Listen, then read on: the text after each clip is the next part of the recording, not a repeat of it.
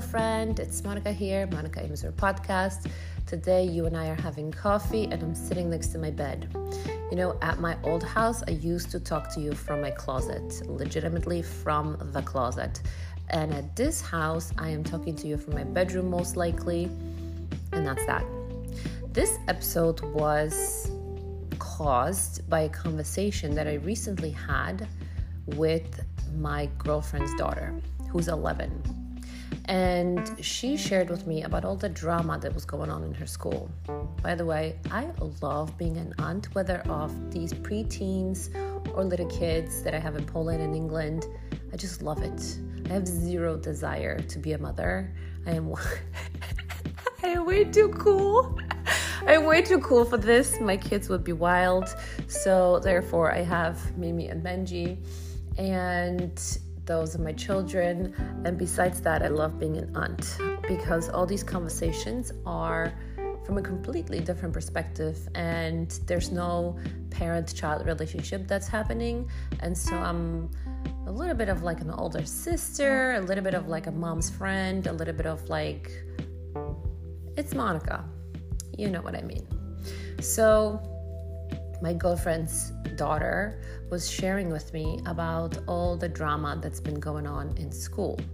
And she was sharing how, by the way, she's 11, how she would much rather be homeschooled because all the drama and someone being mean to her and someone else being mean to her also. And um, honestly, just a lot of school drama. Now, I remember those times, and I was a loner already back then. I kept to myself. And it's funny because we didn't even have phones back then. Not, I didn't. And I just still kept to myself. I don't even know. I'm like seeing with the eyes of my imagination. That's in high school, middle school. I see the hallways and I see going from class to class and I see doing all the things. And I just really didn't care to belong to any groups guess it's just remained the same.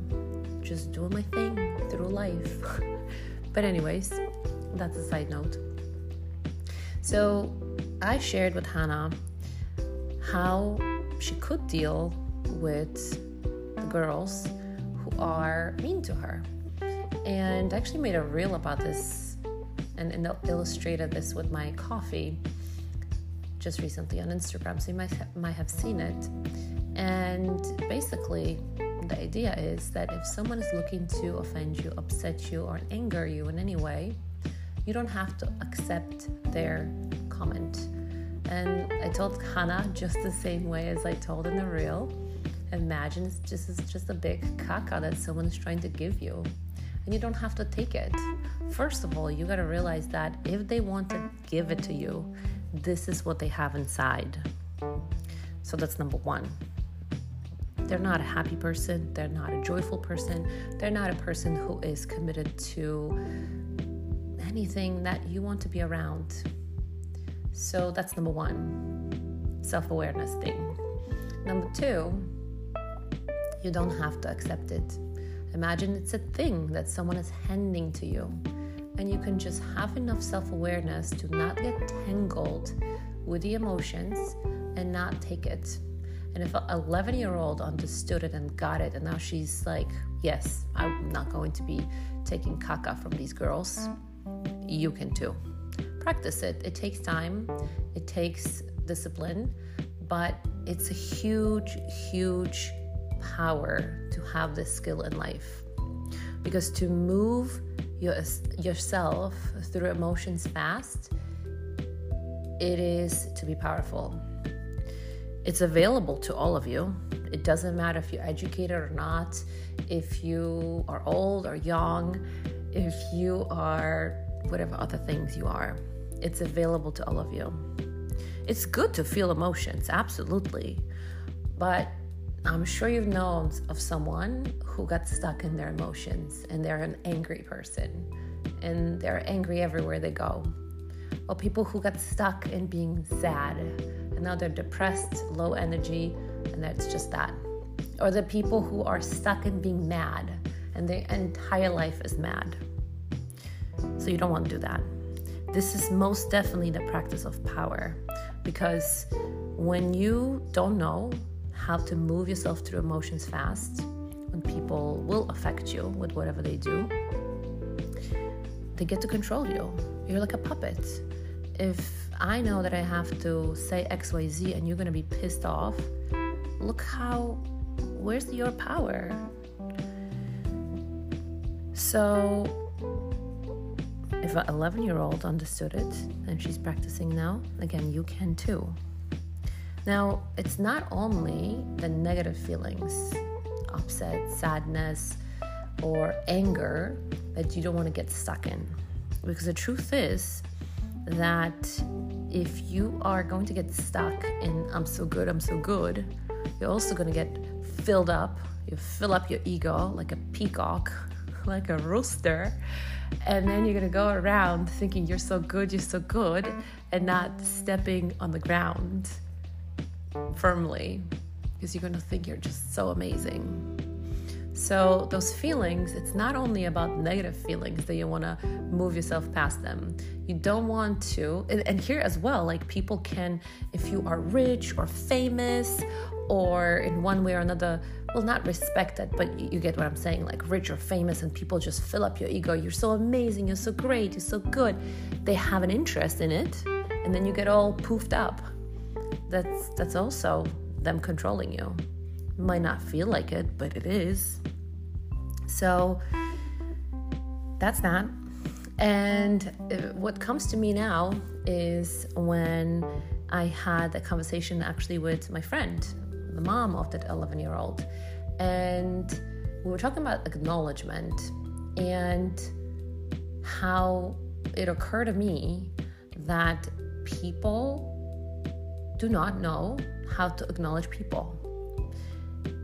And it occurred to me because I heard her speak to the kids, saying, I'm so proud of you, or this makes me so happy. That's more of you filling up your ego. It makes me so happy. You make me so proud. What kind of acknowledgement is that? And so, even if someone has a purpose and the mission, to say I'm proud is kind of a no no because it's the client's work they did. And if you're proud, you just like filled up your ego with the work they did. I always say it and I absolutely mean it that I always give clients 100% and they have to put up their 100% to make up the 100% results. And the results are theirs, not mine. Because I can put up the 100% 70 times and half of the times it might produce zero results. So it's not my 100% that gave the result, it's their participation. So even with a purpose of helping people, I'm so proud is a no no to me because it's their work. Me saying I'm so proud, that would be me filling up my ego. And the better I am as a coach and the better I am as a mentor, the more poofed up, rooster, peacock like I would be. And that is just a no no because it just takes you off what you're here to do on this earth. And so I am proud. I am happy. It makes me so happy. And it was funny because my girlfriend then asked me, Well, but I often say to them, It makes me so happy. And I was like, You didn't just hear what you said. It makes me so happy. Um, you're basically filling up yourself, your ego, with the work that someone else did. You can say, I am happy for you, right? When you're acknowledging someone. That's what I said to clients. I am so happy for you. That's your result for your accomplishment. And this place, what comes to me also is a lot of times when I correct people or coach people, uh, they'll say, Oh, Monika, you're so right. And I started saying this a long time ago. I don't care to be right. I really don't. Is what I'm saying making a difference? Because I don't care to be right. Who cares if what I'm saying is right?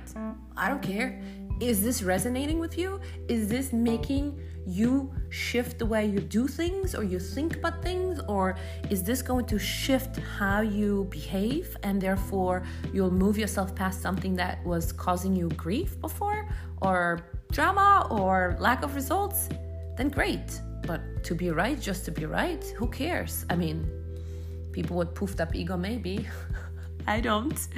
So, when you are acknowledging people, what you do want to do is acknowledge specific things in their character or behavior that produce the results. And that's what I told my girlfriend. When you're acknowledging your kids, you know, to say, I'm so proud, of course you have good intentions. So it's not vicious, malicious, and, and terrible, but it doesn't really mean much. A, a 10 or 8 year old kid is gonna be like, I don't know what she's talking about. It doesn't mean much for them, it doesn't um, really acknowledge them at all. It's how you feel about them again. It makes me so happy. That's again, it doesn't really give much uh, when it comes to them knowing what is it that they're being acknowledged for. You can ask them. And what comes to me is that landmark, um, and that practice was so uncomfortable to me when we did it first.